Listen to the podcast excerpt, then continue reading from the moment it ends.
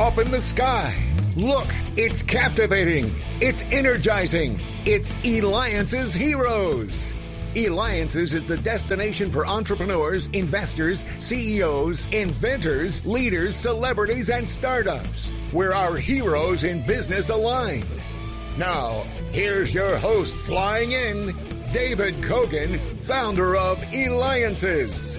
That's right. And you know what today is? It's the Experian Identity Report on the Eliance's Hero Show. We are bringing you special reports with the world's leading experts about the game changing impact of identity and the need to use reliable data to make confident decisions that safely accelerate customer engagement. And this week, we're joined by Chris Ryan. He is the Senior Fraud Solutions Consultant, Decision Analytics, North America at Experian. And again, of course, make sure that you go to Experian.com. That's E X P E R I A N.com. Well, I got to tell you, Chris, we're all looking forward to learning about how online merchants can increase sales and really without taking on more risk and providing frictionless shopping experience for good customers.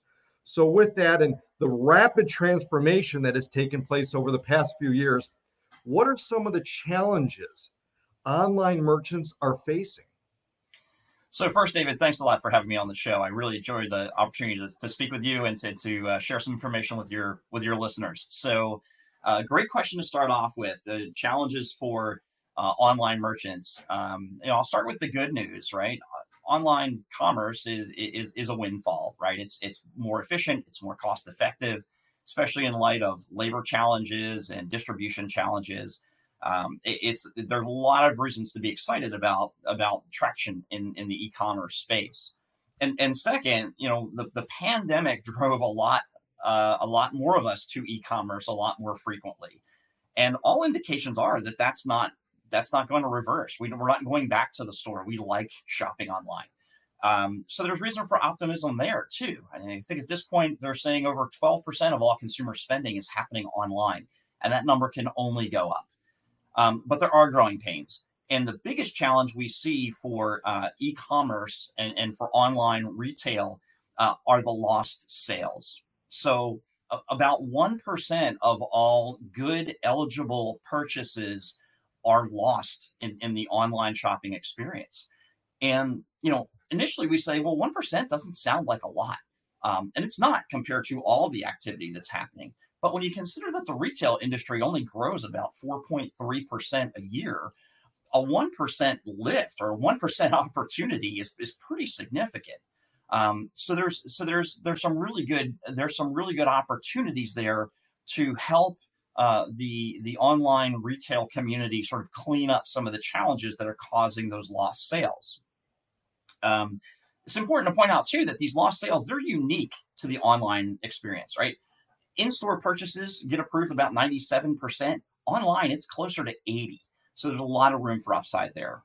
Um, and you know, the, the, a lot of this fallout, a lot of these lost sales result from uh, processes that are needed to make sure that uh, transactions are legitimate and that they're not fraudulent. And that kind of brings me to challenge number two, which is the activities that have to take place to verify transactions online. Um, a, partnership study we did with Aite-Novarica earlier this year said that about 16% of online transactions are actually reviewed, and it costs about $10 a piece to review them.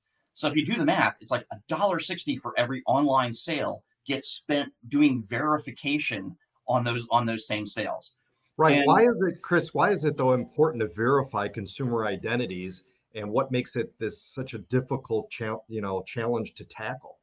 Well, it's it's a difficult challenge for for uh, a, a, couple of reasons, and, and and first, it's it's important to do those verifications um, because uh, the, the, the consumer identity is the missing link, right? The merchant can see uh, the payment card, they know that it's open, they know that it's got adequate line, they know it's not past due, they know they can accept it, they know the information about the, the what's being purchased, they know whether or not it's risky or whether or not um, uh, you know, would be valuable for someone to to fraudulently purchase and resell.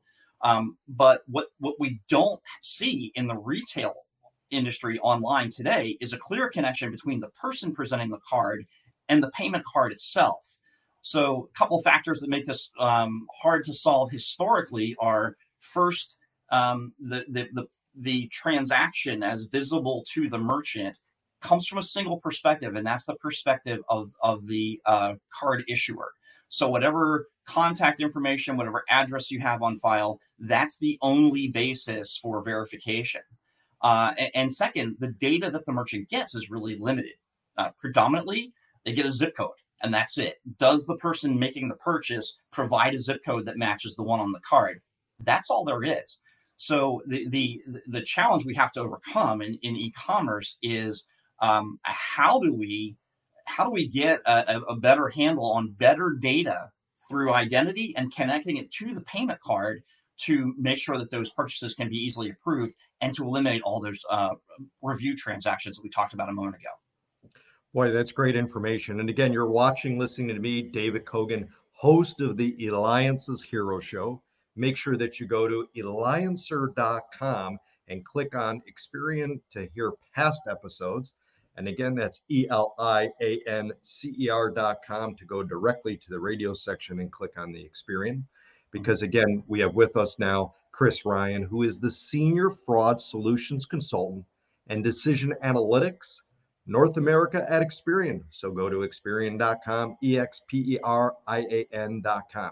So, Chris, this is great information, but how can Experian, though, help these online merchants um, really address all of this? It's a lot of stuff to address. Yeah, and it's interesting too, right? Because most most uh, businesses don't think of, of Experian when they're thinking of payment processing.